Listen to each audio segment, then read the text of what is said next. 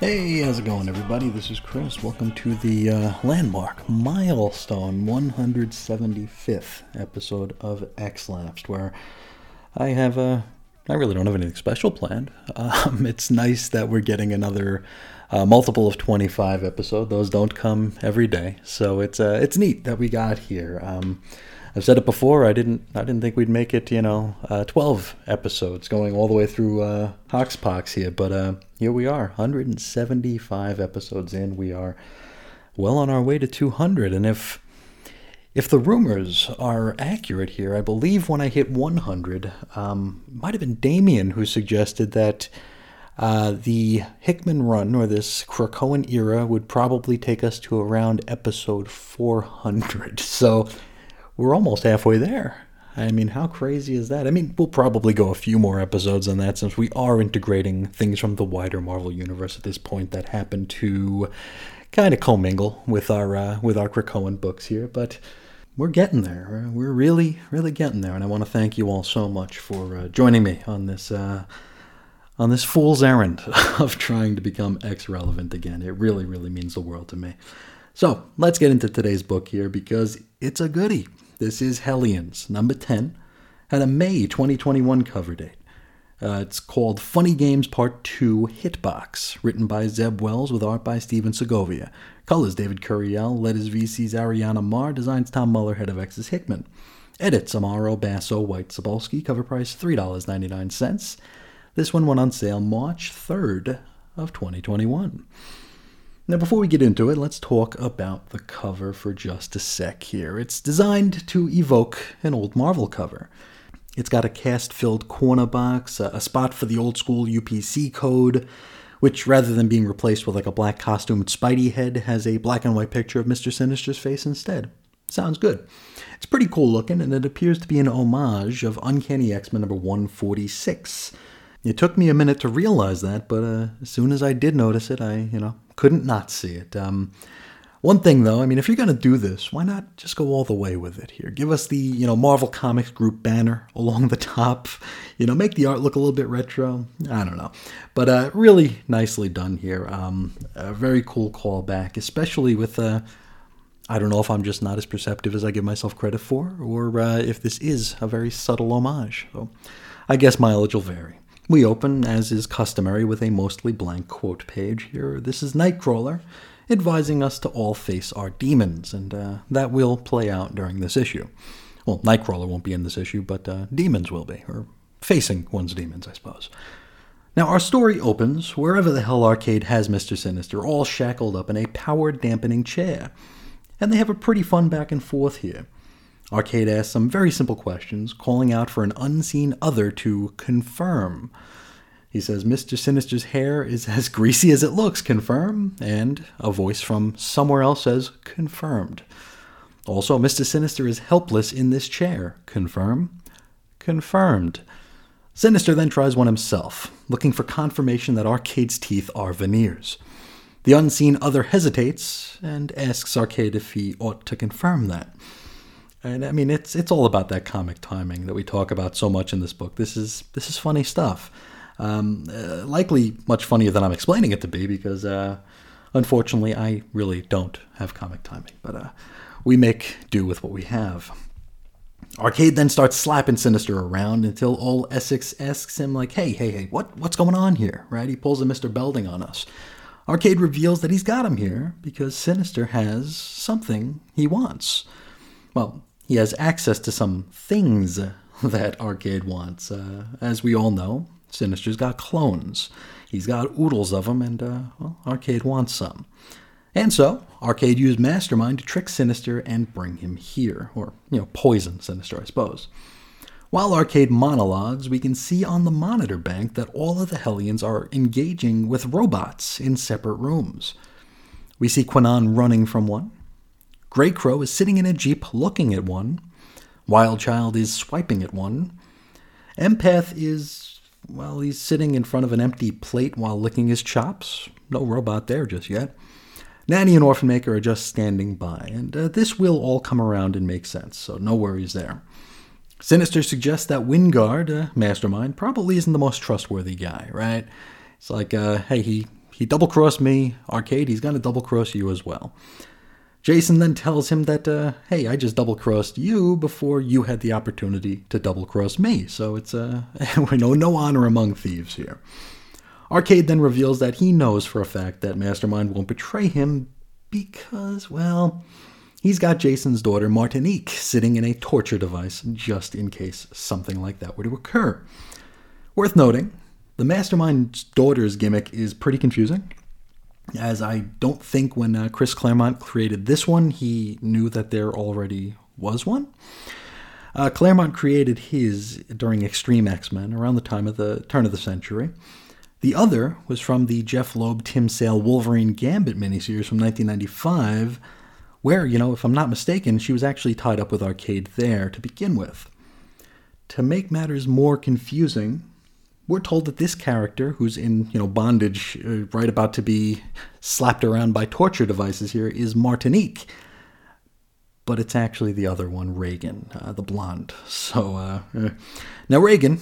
We last saw her being rescued from the Sidri-infested Xavier Mansion back in Giant Size X-Men Nightcrawler number 1. And before that, we saw her arriving on Krakoa in House of X number 5. I mean, I don't know if one hand knew what the other was doing in either of those books, but gotta figure this is probably just an error or editorial oversight. And even though Hellions is probably my favorite book of this line, it's still something I probably ought to mention. Now... I mean, not counting Cebulski, there are 3 editors assigned to this book, so this sort of thing probably shouldn't happen, right? I don't know. Anyway, so yeah, Arcade wants Sinister to create clones to fill his murder world with. But from here we go to a double-page spread of roll call and cred. Our characters today include Havok, Orphan Maker, Nanny, Wild Child, Psylocke, Empath, Grey Crow, Mr. Sinister, Mastermind, Arcade, and Miss Locke. We jump back to comics, and we are in Room 3, where Psylocke is living out a normal day as a young mother in rural Japan. She has a daughter, we know that. She excitedly runs over to her and asks if she can have some pudding. Krakoan agrees, and while the child washes her hands in preparation of the dessert, we can see the body-shopped version of Psylocke maniacally grinning in the weeds. Now, we know this is like the body shop one because she's got those like a clockwork orange gimmicks on her face, like keeping her eyes open. You know what I'm talking about. From here, we go to room 2. John Grey Crow is in a war zone, maybe Vietnam. It looks Vietnam-ish.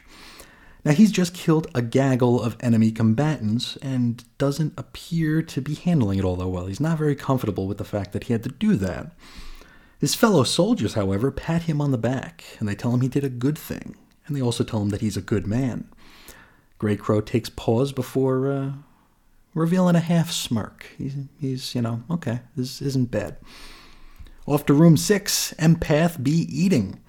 Manuel is shoveling food into his mouth while his mother reminds him that the dentist wants him to eat his veggies.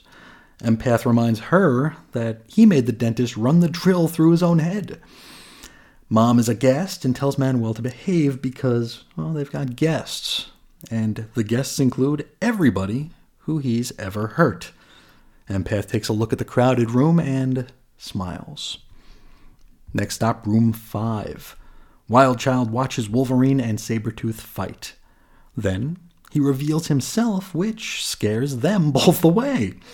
Wolverine in particular says, "Oh, hell no, it's Wild Child, the big dog," and he's gone. Over to room 1, Nanny and the Orphan Maker.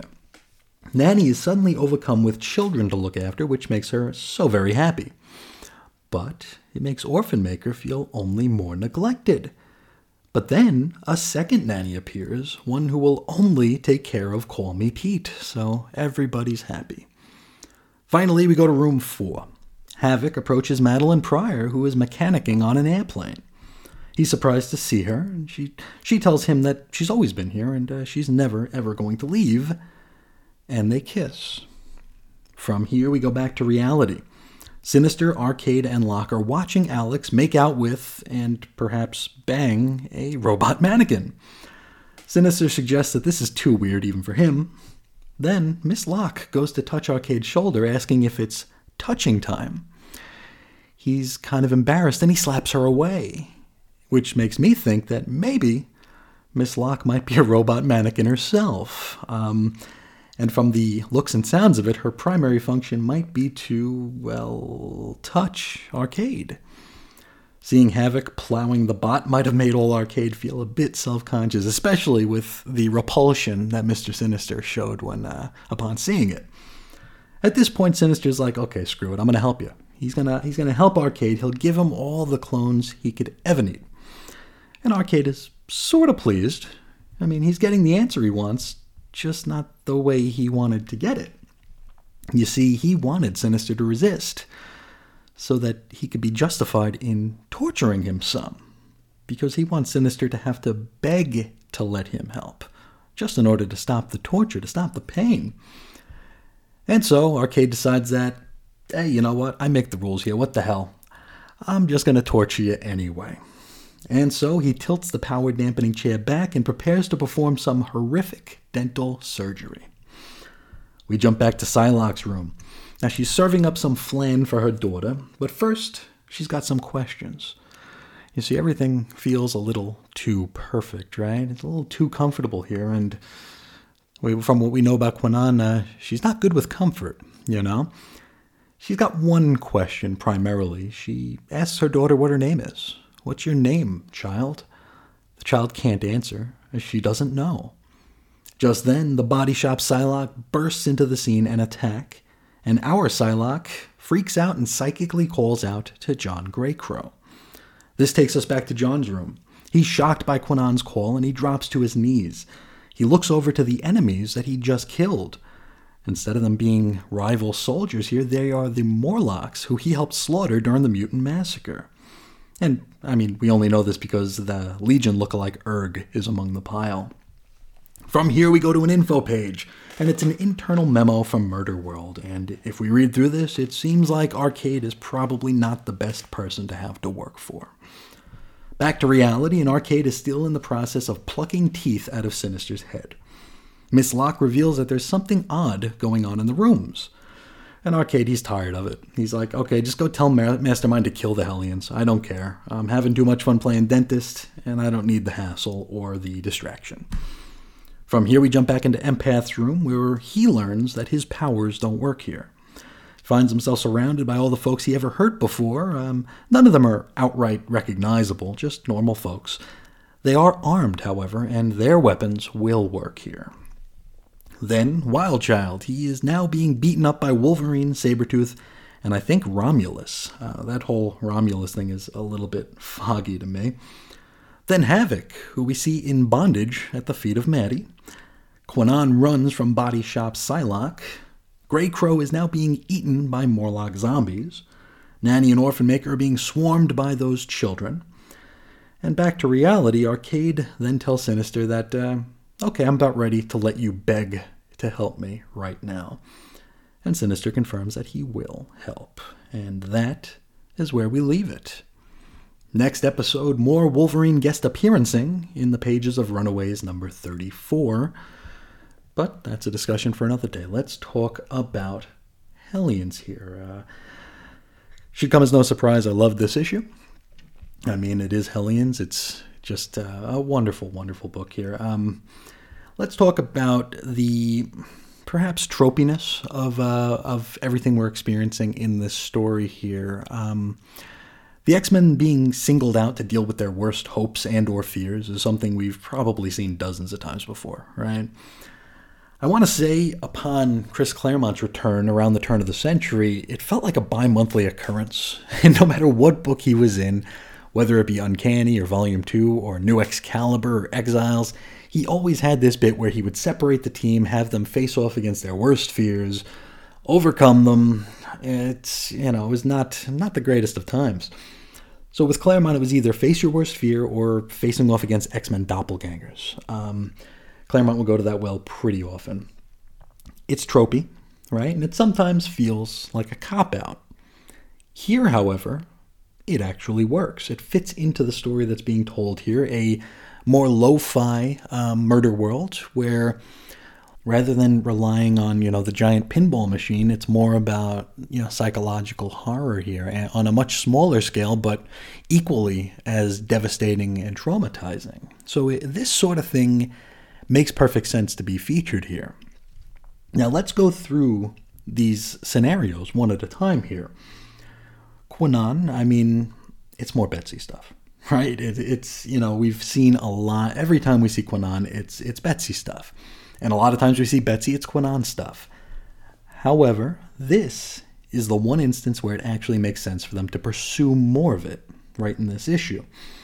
This is all in Quinan's head, right? And it allows her to ask many inconvenient questions like, hey, which one of us is more real, right? Quanan was here in an unreal situation, away from her fears and worries. That, in and of itself, worried her. Things were too perfect. She knew the scenario she was in was way too good to be true. Her perceived paradise is infiltrated by the body shop Betsy. Now that kind of actually parallels what likely happened during her real life. She was replaced. She was inhabited. She was infiltrated. This works. Though, it must be said that we've got a Quanan versus Betsy bit coming up in Excalibur. So maybe after this we put a moratorium on this for a little while. Maybe we don't pursue Quanan Betsy all the time. Maybe we just take a break from it. Please. Do Grey Crow. He has issues being a bad guy during, I'm assuming, Vietnam. Very interesting. His fellow soldiers all bolster him up. They treat him like he's a hero for doing something morally objectionable, I guess one can argue, in a situation wherein he had no choice but to act. He smirks when he's complimented, perhaps given a measure of peace with the decision that he was forced to make. But then, he sees his victims as the helpless and mostly innocent Morlocks, who, as a legacy marauder, Grey Crow took part in massacring. We see a bit of, nebulous causality here, and I feel like it worked. This isn't the face-a-dark version of yourself version of being stood before your worst fear, right? That's the usual way we see this sort of story play out. This has more to do with truly accepting and digesting one's actions, or playing out one's deepest and perhaps darkest fantasy scenarios, and we'll talk a little bit more about that as we go. Let's do Wild Child. Him being the big dog is pretty great. Having him scare off Wolverine and Sabretooth feels quite appropriate, especially when I feel like Kyle can be, and sometimes is, viewed as the store brand version of both characters. And we've seen, since Kyle's weird resurrection a few issues back, that he's got a bit of a alpha growing in him, right? And as such, this fantasy is pretty perfect, right? Plus, it gets all the Wolverine completionists to have to pick up a book maybe they wouldn't have otherwise. So there's that as well. Empath stuffing his face was interesting, I guess. This one didn't feel like a fantasy that was playing out so much. Though I guess from his sick smile upon realizing that he was surrounded by everyone he'd ever harmed, we might assume that it was. I gotta say, I feel like this was probably the weakest of the visions. Nanny and Orphan Maker, they were together. Nanny was able to live out her fantasy initially, in that she found herself surrounded by babies that she could raise and nurse and protect. Poor Pete was neglected, which is what's been going on in his life since his weird resurrection, and Nanny's as well. Seeing this, Mastermind sends a second nanny in, who will only pay attention to Pete, and so everybody is happy. Finally, we've got Havok, and his desire to be submissive to Maddie Pryor. Hey, I'm not going to kink shame. We've all got our stuff. But all joking aside, this was a pretty great scene. Maddie saying that she's always been there and won't ever leave was very strong and heartbreaking in a way, because we know in reality that she's gone. And if the Quiet Council has their way, she ain't ever coming back. Going from that back to reality, where it's revealed that Alex is just grinding on a robot, it's strange, yeah. But it led to an equally strong scene with Arcade and Sinister. I mean, Sinister seems skeeved out by Alex making out with a robot. Just then, we're given the distinct impression that Arcade's own Ms. Locke is a robot, because she starts rubbing on him only to be slapped away. Maybe Arcade took Sinister's cringing a little personally, which only makes sense here. I mean, who could love Arcade, right? Ugh. Let's talk more about Arcade. As mentioned, his new venture is a more low-tech murder world here. Less giant pinball machine, more straight-up psychological and physical torture and horror. I like this. I like this in a lot of ways here, because not only is it fitting, and it's an easy way to keep Arcade relevant without... Like, he still has the hokiness to his character here, because I think deep down we know that... we can tell that this shift is being made more out of necessity than choice here. The way he dismisses his earlier take on Murder World is pretty telling, if you ask me. It's almost like, he's protesting too much. He's like, yeah, I'm not going to waste my time with any of that stuff, despite the fact that that was kind of the whole game. That was like Arcade's whole gimmick, was these silly Rube Goldbergian sort of murder devices and just flat-out fun and horrific toys that were being played with. But times are changing. Times are different, and so he needs to scale back a little bit, Utilizing Mastermind and eventually some black market clones seems probably like the right way for Arcade to go. Speaking of clones, I love the fact that Sinister simply agreeing to aid Arcade just wasn't good enough. Arcade wanted to torture him, and so despite having little to gain in doing so, he does. I mean, that's Mr. Sinister as this weird and just skeevy character who is in these odd... This is a sort of Sinister I never would have imagined seeing, and especially I wouldn't imagine liking growing up in the 90s here and having that one version of Sinister. I never would have thought that we'd see this and that I'd like it as much as I do, but... Gotta admit, it's funny seeing Sinister being tortured. I mean, what does that say about me? That's that's pretty horrific, but all I'm picturing is like the Hellions coming out, seeing him tied up in this weird dentist chair with teeth missing and just all cracking up laughing. That's the scene that I want to see here. I don't know that we will, but from the last time when Sinister was abducted and the Hellions had a good laugh over it, I think we could use another one of those. I tell you, this is a wonderful, wonderful book here. It somehow walks the tightrope between gory and cartoony. It doesn't commit to either completely, but somehow nails both, A lot of that is, the comic timing of Zeb Wells, but Steven Segovia here is killing it on the art here. It's just wonderful, wonderful stuff. A blend of horror and comedy, which is very tough to pull off, but... does so very, very well. Makes it look easy. So, as I say, every time we cover an episode of Hellions here, if you ain't reading this book, you ought to be, because it is a good time. But that's all I have to say about it. Before we cut out of here, let's hop into the mailbag. We got a letter from Jesse, and he says, wow, 175 episodes in. I checked my variant ripoff guidebook, and that tells me that this is a die-cut cover episode. So I got the scissors out, so I'm gonna figure this one out somehow. I just hope I don't shatter my screen here. Jesse continues. I want to thank you for including other appearances of X characters throughout the 616 as part of your reading goal. I'm a little behind on a few titles out there, but keep up with the X books when they come out, and this makes me dig those books out. The output at Marvel right now may be a landmark in how good and creative it is. Daredevil has been one of my top books to read. Thor, Hulk, and Runaways have also been at the top of my pile. Spider-Man I'm way behind on, but I've been enjoying that. Avengers is a confusing mess right now with the Phoenix stuff going on. You mentioned with Excalibur how you feel like you missed an issue, and that's how I feel about Avengers. I'm about a 2/3 Marvel zombie, so I'll get them and read them. I need to get in and read more Black Cat, even if there will be a huge crossover. And I mean, come on, I'll get all of that too. I can't wait to crack open my Savage Avengers and Strange Academy, having only read a few of these, and see how much they tie in with the X stuff. Magic is the new Wolverine. And I tell you what, I've heard so much good stuff about a lot of the stuff coming out at Marvel nowadays here, and I only wish I had more time to invest in checking it out and spreading my wings a little bit here. I mentioned during one of the recent Off the Beaten Path episodes that every time I read a non-X Marvel book, I get like all sort of giddy and excited and, giddy and excited. I'm certainly not Gideon, but I get excited and I want to know more and I want to read more. And it's some of these books are just plain fun. Books like you mentioned there, Runaways is just plain fun. Black Cat, fun. You know, these books are just, they're not trying to be anything more than what they are.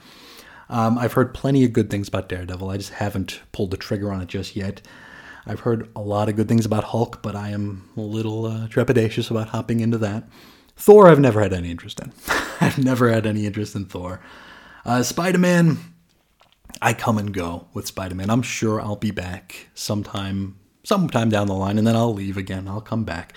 Spider-Man is kind of like, he's my Marvel Batman, you know, where I don't have to always read Batman. I'll come and I'll go. Whereas when I'm in a DC frame of mind here, I'll be like all about Teen Titans or Superman. But Batman is every once in a while. Spider-Man's the same way. I can come and go and enjoy it or not. It's just one of those books for me.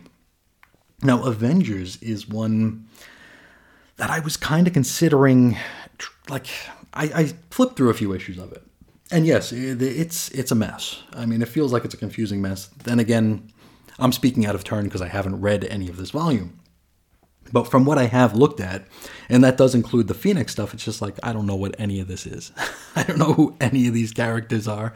And I mean, it's Jason Aaron. I love Jason Aaron's work. So I mean, I'm sure it's good. I'm sure it's quality. But it's a bit of an investment, right? Things like Savage Avengers, I picked up a few issues of that from the bins, and we're going to be covering the King in Black stuff on the show very, very soon. But I mean, I'm flipping through these, and it's Jerry Duggan, and love Jerry Duggan. The early issues have Mike Deodato on art, and he drew a scene with Wolverine fighting Conan, and I mean, everything in my head says I should hate that. I should hate the fact that they have Conan fighting Wolverine. But I couldn't look away because it was just so gorgeous. I mean, it looked amazing. So, I mean, there's so many books that I'd love to give a try to here. Cole over in the Facebook group said to try Strange Academy because it's really good. I wanna try it out. I figure maybe when we're caught up with X-Lapsed and it's not, I mean, there will come a time where this show isn't every day. You know, whether that's by necessity or because we caught up and there just aren't any more books out and I haven't gotten my DCBS order yet, there will be time eventually. I think we're probably about 2 months away from that time being a thing, but it's coming. It's coming. So maybe when I have some more free time and I'm not so underwater with the to-do list for X-Lapsed, then I can maybe spread my wings a little bit here. Books like Daredevil, I mean, it's Chip Zdarsky who I don't know very well, but his X-Men Fantastic Four was a lot of fun. So it's like, I think I want to try it. So we'll see. We'll see how it goes here. Jesse continues. What have been some of your favorite and least favorite stories in Hox Pox Rock's era so far? As much as you dislike the space stuff, I liked the New Mutant story with the Shi'ar, and I didn't mind Brew becoming the king of the Brood. Have we seen Brew since? He was hanging around with the agents of Wakanda before this story, but I don't think we've seen him since. Hellions is my favorite book, and every issue I read just makes me love it more. X of Swords was a little long, but I also loved most of that. It gave Polaris the boost she may have needed to make her the voting winner. Well, that's a great question. Some of my favorite stuff here, I've been kind of racking my brain trying to go through everything we've covered to this point. And some of my favorite stories here are definitely X-Men number 6 and number 7. Number 6 was the Mystique story that had us back on the Orcus Forge, finding out, you know, exactly what she was doing during whatever issue of Hoxpox that was, where all the X-Men died, taking out the Mother Mold or the Master, whatever they called that thing. I think it was the Mother Mold. But Mystique's solo story there was wonderful. Made me feel like we were actually reading Hoxpox again, which was it was fun because Hoxpox was intimidating and it was challenging and it gave us just so much information. And for someone like me who gets hung up on continuity and everything being on the table here, I think I projected a lot of my worries onto Hoxpox, where, I mean, if you listen to the early episodes, they're probably cringe fest where I'm just like, don't take my continuity away. What life are we in? What still exists? What doesn't exist?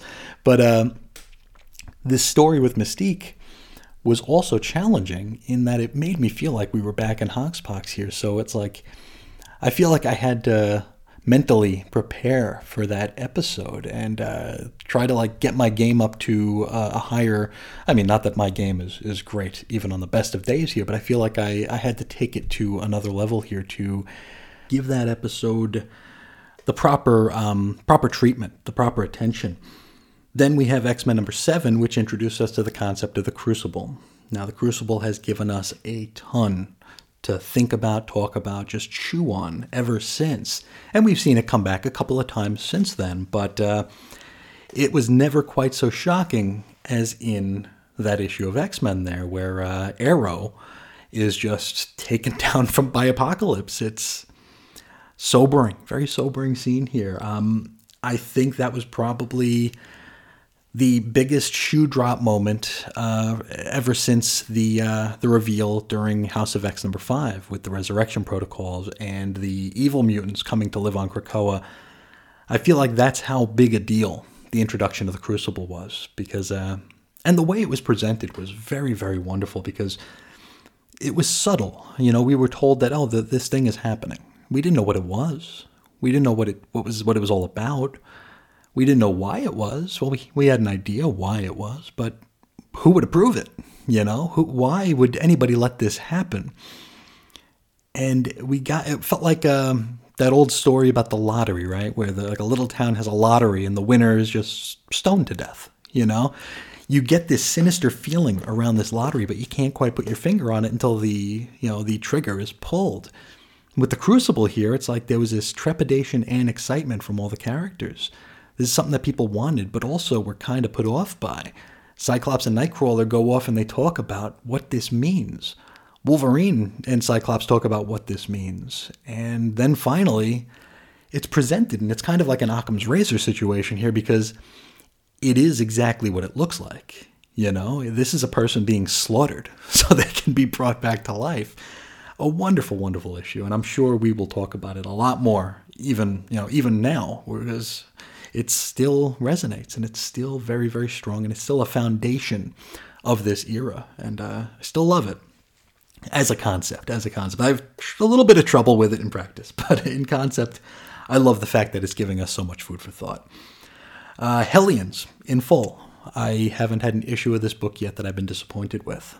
This is I remember before we got into Wave 2 of the Dawn of X books here, I said Marauders is the most consistent top quality, but consistently quality book. Hellions has taken that from Marauders here. Hellions has never disappointed. It's given us so much to think about, so much to talk about. A book that looks like I mentioned here, it's got this weird blend of horror, gore, comedy, and cartoon. It shouldn't work. It really, really shouldn't work. But then they give us scenes like Madeline Pryor begging that Havok tell people that she was a real girl. And it's heartbreaking. You know, it's just wonderful, wonderful stuff here. I can't say enough good things about it. X-Factor after the Mojo World arc, because I did not like the Mojo World arc. I when reading X-Factor number 2, I love that I'm getting this question for this milestone episode, because it's really given me an opportunity to go down memory lane here, and I beg your indulgence in allowing me to do this. But I remember when I covered X-Factor number 2, which I felt was probably one of the most cringy comics that I've covered in a very, very long time. I reached out to some of the listeners, and I was like, hey, am I crazy? Or is this book really hard to read? And I got a mixed result. I got people saying, oh, I loved it. Absolutely loved it. And I had some other people being like, oh, man, that's where I stopped X-Factor. I was so excited for X-Factor, and I couldn't make it past the second issue. So I had trouble with that one. After we got out of Mojo World, though, starting with the X of Swords issue, where we found out that... if you die in Otherworld, you don't come back the same. Very, very strong.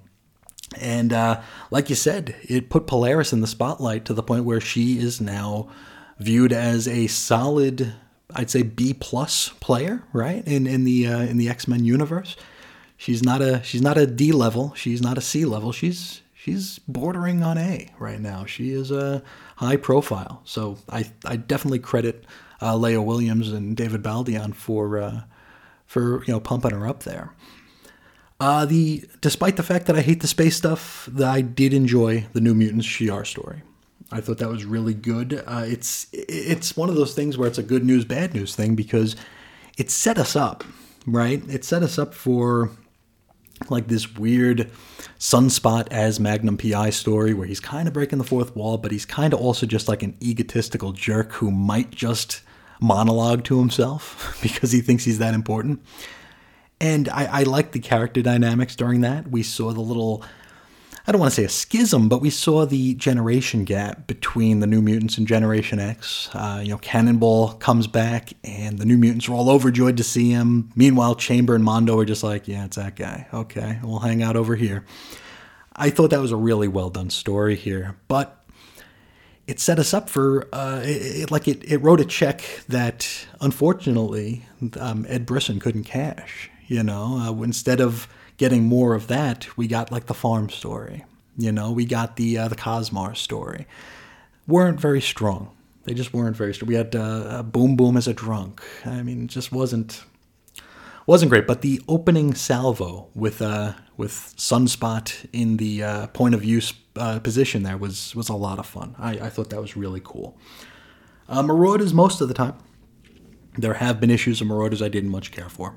I've talked about that a lot. I don't really like the way Call Me Kate is depicted a lot of the times. And I think there was a bit of water treading in a few of the issues recently, which, I mean... We're in between crossovers here. It's a weird nebulous time, so I guess we can forgive that.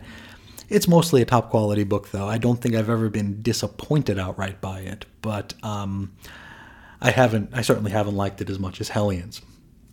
Now, speaking of Marauders here, the dinner party scene during X of Swords, I had more fun with that than I think anything in X of Swords. That was a wonderfully strong scene there, and I think that was Jerry Duggan and Ben Percy writing that together, and they brought it. They really brought it here. They fleshed out these characters who were nothing, right? They were just semi-cool, semi-interesting designs. They weren't characters, necessarily. We had, okay, well, there's the Anubis-looking one. There's the one that looks like Firestorm. All we knew was... what's-a-face? Iska the Unbeaten. That was the only member of this crew that we really knew a whole heck of a lot about. And, I mean, we had the White Sword who, I mean, I can only speak for myself, but I didn't care about him until the dinner party story. You know, we saw him as an honorable sort, you know, and he saw that, I think it was the Horseman Death, tried poisoning Wolverine, right? We see that, and he's like... And the White Sword's like, these are the people I'm on the same side as, you know, how did I get stuck doing this here? We can see that he's got his own code of ethics. I think that two-parter there did more for X of Swords than anything else. It was just so well done, so well done. I've enjoyed most of Cable. Cable has been really good outside of the X of Swords issue, or maybe it was two issues. I wasn't too keen on those, but everything else has been great for Cable. It's unfortunate that Cable is going to be going away soon, so I guess we can enjoy it while we have it.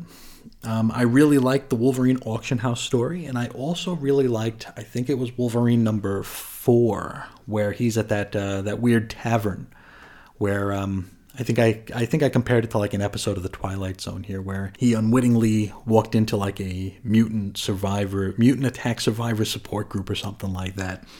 I thought that was a lot of fun, and probably the first time in that volume where I was like, okay, this book kind of has a reason to exist. Finally here, as to not take up everybody's entire day here, the X-Force issues that were focused on Domino and Colossus, where, and I think this was right around the time that the Crucible was introduced in X-Men. I think we actually did these two episodes back to back, where we're talking about Colossus asking Domino, why don't they just walk into the ocean? You know, why don't they just kill themselves? And they explored the option of suicide here, and it made us ask a lot of questions about the trauma that they face, the trauma that they are brought back with, the trauma that they can choose to leave behind or bring with them. In the end of that story arc, Domino dies, and she tells Peter to make sure that she remembers everything. She wants her trauma. She wants to remember that Zeno had her in a canister and were tearing off chunks of her skin to power other Xeno people.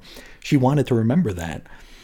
Then she comes back and she doesn't remember any of that, which, I mean, that gives us some questions to ask too. I think that was probably the high point of X-Force for me. But back to Jesse.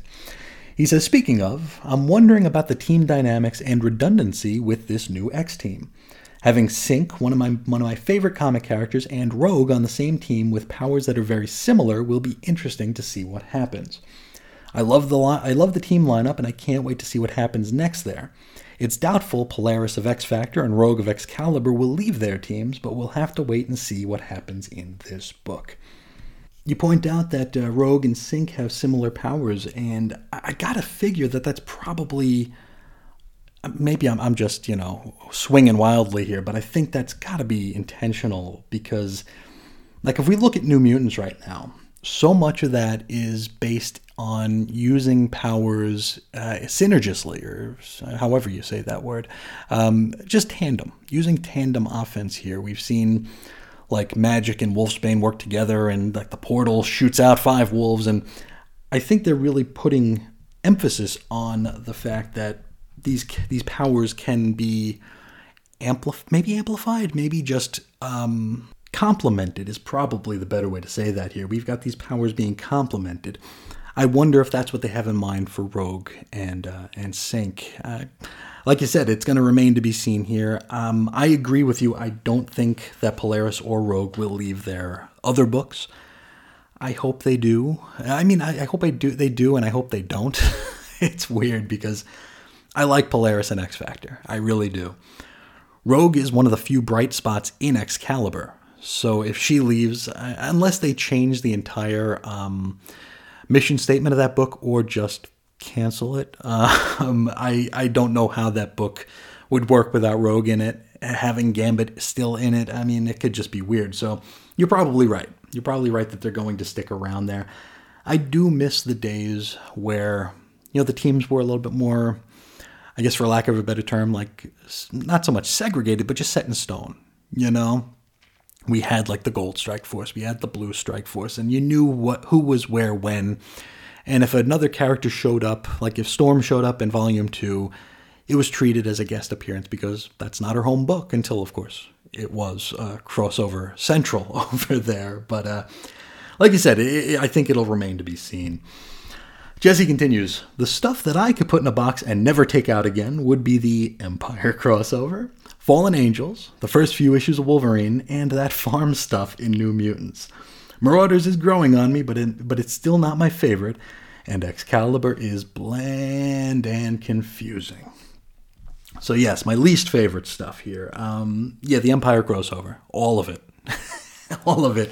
I think we got 2 issues of X-Men Volume 5 that were part of Empire as well. Yeah, Deep six that. That can go in the box and never come out again. Wolverine in Hell can go in the box and never come out again. Basically all of Excalibur except for like that weird werewolf hunting two-parter. I think we can put that all away.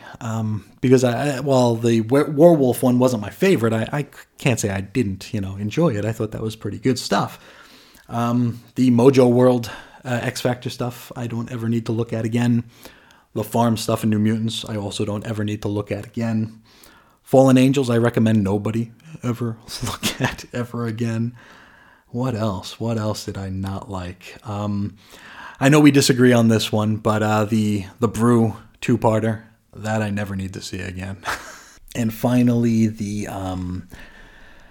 X-Men the X-Men 12, X-Men 14 deal, where we got the same story twice. I don't need to see either one of those again.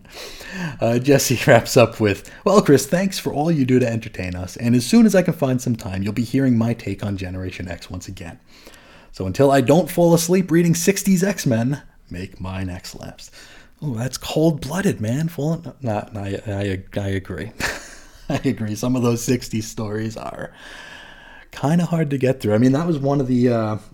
I've talked about this, I don't know if I talked about it on this show, but certainly on this channel I've talked about how every year I would have one New Year's resolution. This goes like back 10 years before I actually started doing the this commentary content. Every New Year's Day I would resolve to start a blog, and I would open up a blog page. I'd register a name. I'd open up the little, the blogger template.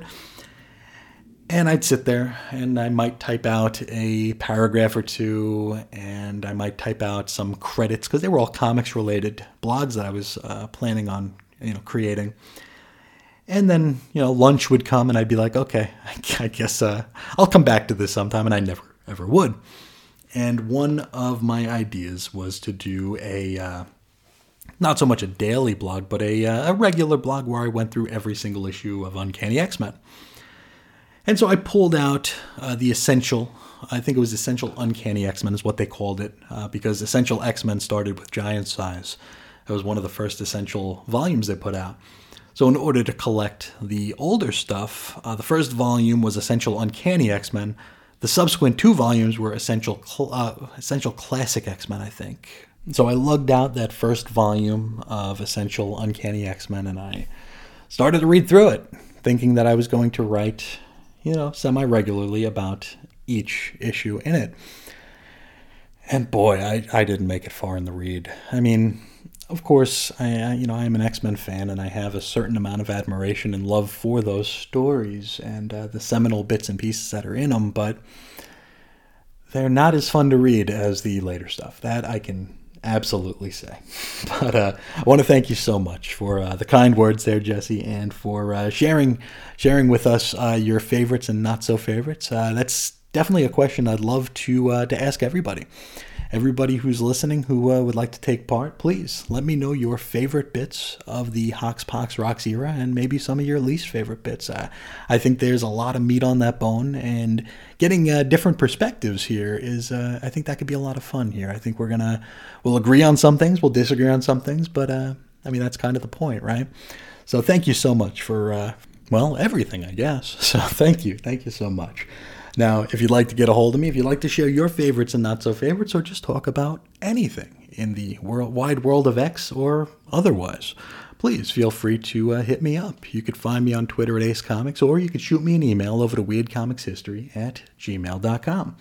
For blog posts and show notes, you can go over to chrisisoninfiniteearths.com. To chat us up on Facebook, maybe even share some of your favorites and not so favorites there. You can find us there on Facebook as 90s X-Men. There's also Instagram 90s X-Men. There still is only one lonely post there. And for all your Chris and Reggie listening needs, please check out chrisandreggie.podbean.com. It's available anywhere you can find noise and sound.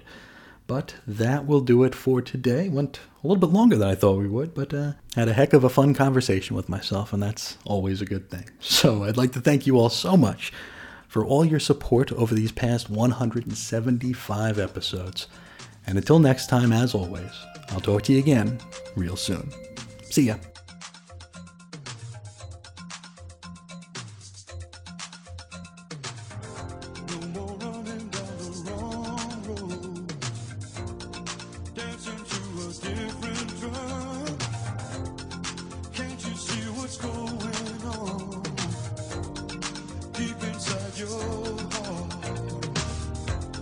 Searching